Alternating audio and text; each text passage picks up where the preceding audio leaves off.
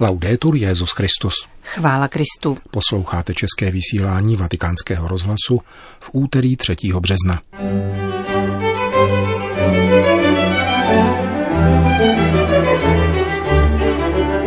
Mezinárodní teologická komise zveřejnila dokument o vzájemnosti víry a svátostí.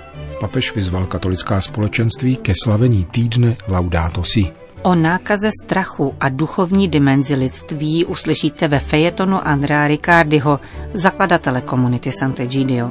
Hezký poslech přejí Johana Bronková a Milan Glázer. Zprávy vatikánského rozhlasu. Vatikán.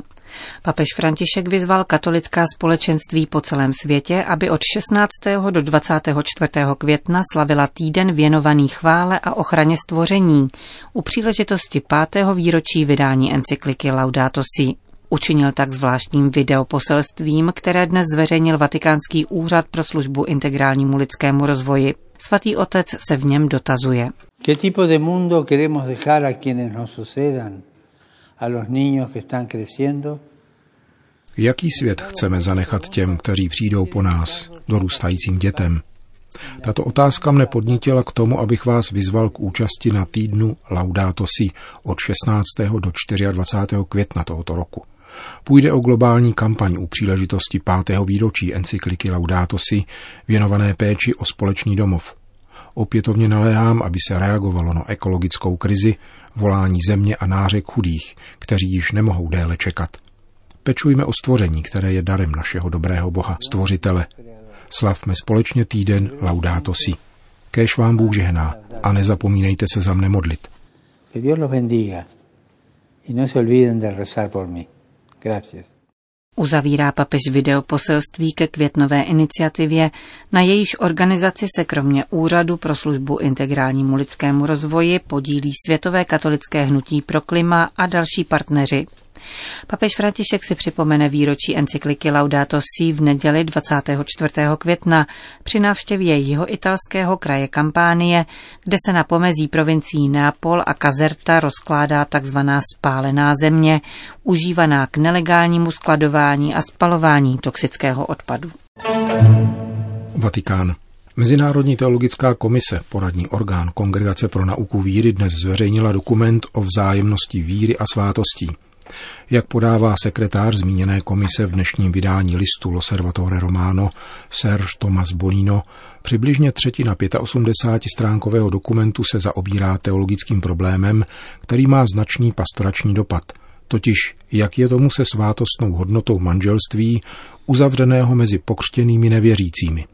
Otázka není pojata kazuisticky, píše francouzský dominikán, nýbrž v širokém teologickém rámci dokumentu, jehož hlavním cílem je poukázat na vnitřní pouto mezi vírou a slavením svátostí. Tento problém nanesl již dokument zmíněné komise z roku 1977 a zaobírali se jim poslední papežové i kanonické právo. V této souvislosti, píše otec Bonino, formuluje nový dokument tezi, která praví, Úplná absence osobní víry spochybňuje platnost svátostného manželství v míře, která může ohrozit rovněž úmysl uzavřít přirozené manželství. Milost totiž předpokládá přirozenost a svátost manželství předpokládá existenci přirozeného manželství, povzneseného k nadpřirozenému významu a v kauzalitě milosti. Mezinárodní komise bere v úvahu soudobé hluboké kulturní proměny – Pravda přirozeného manželství je neoddělitelná od správné antropologie, lidské osoby jakožto sdíleného bytí a svátostnosti pohlavně odlišeného lidského těla, která vysvětluje a ospravedlňuje znaky přirozeného manželství. Nerozlučnost, věrnost a otevřenost životu. Tato pravda o lidské osobě, píše francouzský dominikán, je obvykle dostupná reflexivní zkušenosti člověka, Konkrétní člověk však ve skutečnosti potřebuje, aby tato pravda byla potvrzena a chráněna vírou. Sekretář Mezinárodní teologické komise pak pokračuje. Sociální úpadek křesťanské víry a další faktory vedou k tomu, že tato pravda dnes už není obecně sdílena jako opora. Nejenom, že je odmítána mnoha jednotlivci, ale mnohé kulturní, právní a politické instituce byly ovládnuty antropologiemi, které nejsou slučitelné s touto koncepcí člověka. Banalizace rozvodu, rozšířená antikoncepční mentalita, kamuflování pohlavní různosti a radikálněji také koncepce smyslu lidského života jakožto individualistické seberealizace duchovně oslabují antropologické pojetí, které je základem přirozeného manželství. Zajisté netřeba podceňovat podivuhodnou moc přirozenosti, která je to odolat tolika kulturním deformacím. Síla lásky a přitažlivá krása rodinného života, píše francouzský dominikán, nezřídka nevěřícího člověka přimějí, aby nahlédl a zatoužil po pravdě přirozeného manželství. Vnímání této pravdy o manželství je však nadále ohrožováno, pokud se nepěstuje v prostředí osobně a komunitně žité víry. V posledku je úkolem pastorace rozlišit, jaké jsou úmysly pokřtěných, kteří chtějí mít svatbu v kostele a nový dokument Mezinárodní teologické komise k tomu nabízí cenné ukazatele, založené na lidské a křesťanské pravdě o manželství. Píše sekretář komise francouzský dominikán Serge Thomas Bonino. Podobně pojednává dokument také o svátostech křesťanské iniciace, tedy o křtu, byřmování a svatém přijímání. Vatikán. Kongregace pro katolickou výchovu dnešním tiskovým prohlášením sdělila, že setkání věnované globálnímu výchovnému spojenectví, které svolal papež František původně na polovinu května, se odkládá na říjen. Summit o globální výchově se měl konat 14. května v Římě a jeho cílem bylo utvořit výchovné spojenectví různých činitelů výchovně vzdělávacího sektoru, žádal papež František ve videoposelství zveřejněném loni v září. Z důvodu nejistoty spojené se šířením koronaviru a kvůli rozhodnutím zdravotnických představitelů na světové úrovni se toto očekávané setkání odkládá, aby se umožnila co nejširší a klidná účast, uvedla Vatikánská kongregace. Takzvaný globální výchovný pakt tedy bude podepsán 15. října v rámci týdenní konference určené nejenom zástupcům školství, ale též představitelům různých náboženství, mezinárodních institucí, humanitárních organizací a hospodářského, politického i kulturního sektoru. Kongregace pro katolickou výchovu nicméně potvrdila, že nadále pracuje na přípravě tohoto setkání ve shodě s úmysly svatého otce.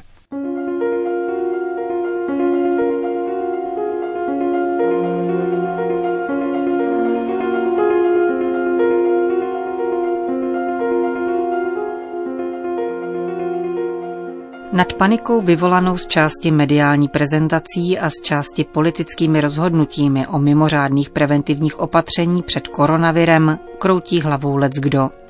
Při střízlivém pohledu na zveřejňovaná čísla se lze těžko ubránit otázkám typu před čím vlastně máme být chráněni, kdo, proč a za jakou cenu nás chce chránit – a v koutku duše se obáváme, zda obětí všech podivných opatření, připomínajících cvičení civilní obrany za studené války, není zdravý rozum, mezilidské vztahy a lidství vůbec.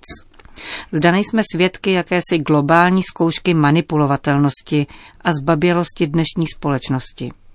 Andrea Riccardi, profesor historie, zakladatel komunity Sant'Egidio a někdejší italský ministr pro mezinárodní spolupráci, se v článku pro deník La Stampa zamýšlel nad strachem z nákazy, kterému se byly nuceny podřídit a podřídili také severoitalské diecéze.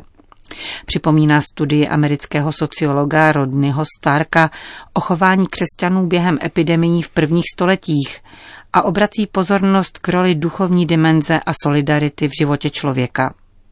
Vzhledem k aktuálnosti tématu přinášíme Ricardiho fejeton v plném znění.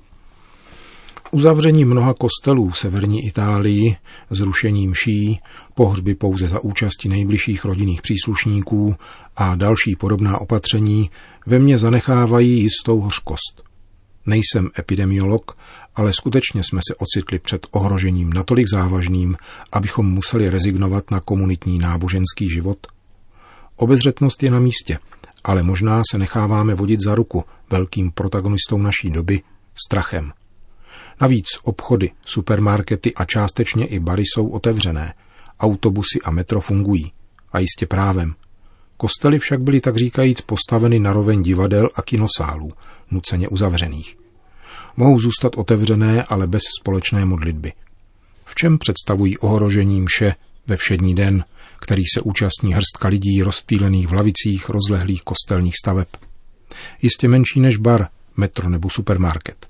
Pouze v Emílii jsou povoleny mše ve všední dny. Je to výrazné znamení strachu, ovšem také projev přizpůsobivosti církve občanským institucím. Kostely nejsou pouze místy riskantního srocování, ale také místy ducha, který je zdrojem v obtížných časech, který pozbuzuje naději, utěšuje a připomíná, že člověk sám sebe nezachrání. Nemusíme hned připomínat Karla Boromejského v době morové epidemie v Miláně v letech 1576 a 77. Epidemie daleko závažnější než koronavirus, s níž se tehdy bojovalo holýma rukama.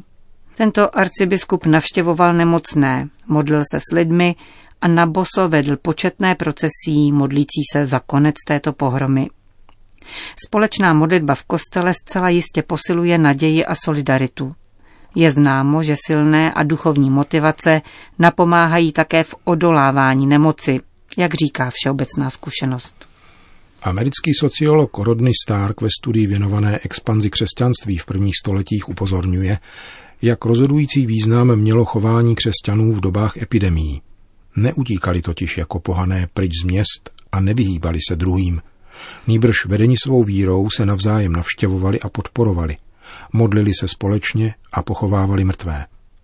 Jejich schopnost přežití se ukázala jako vyšší než u pohanů, díky vědomé pomoci, jakkoliv léky neměli, a díky vzájemným a společenským vztahům. Časy se mění, ale nynější opatření ohledně koronaviru jako by banalizovala církevní prostor a zároveň odhalovala mentalitu mocných.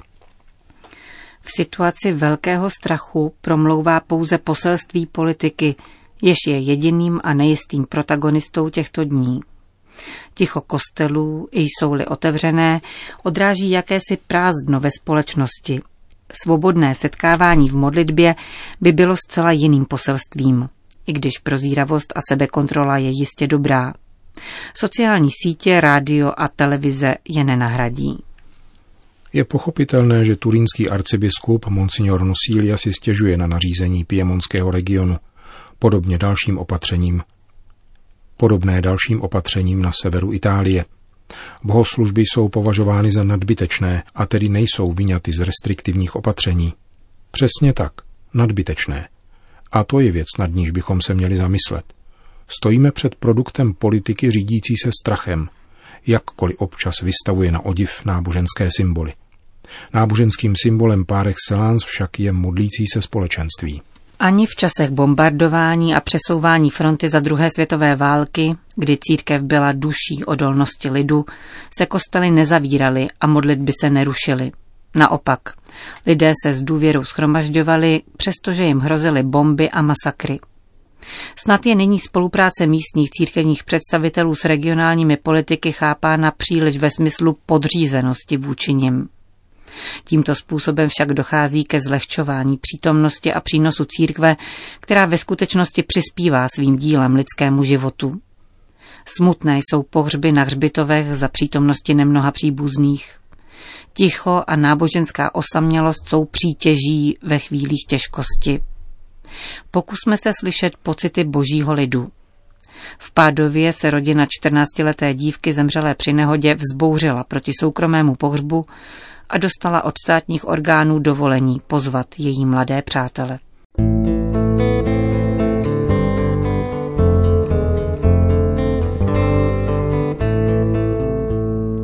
Napsal Andrea Riccardi pro italský deník La Stampa.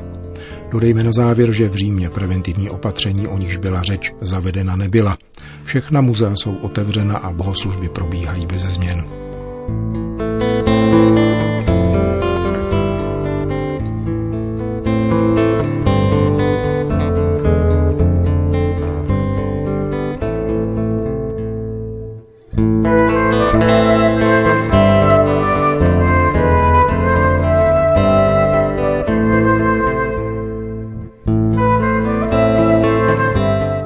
Končíme české vysílání vatikánského rozhlasu. Chvála Kristu. Laudetur Jezus Christus.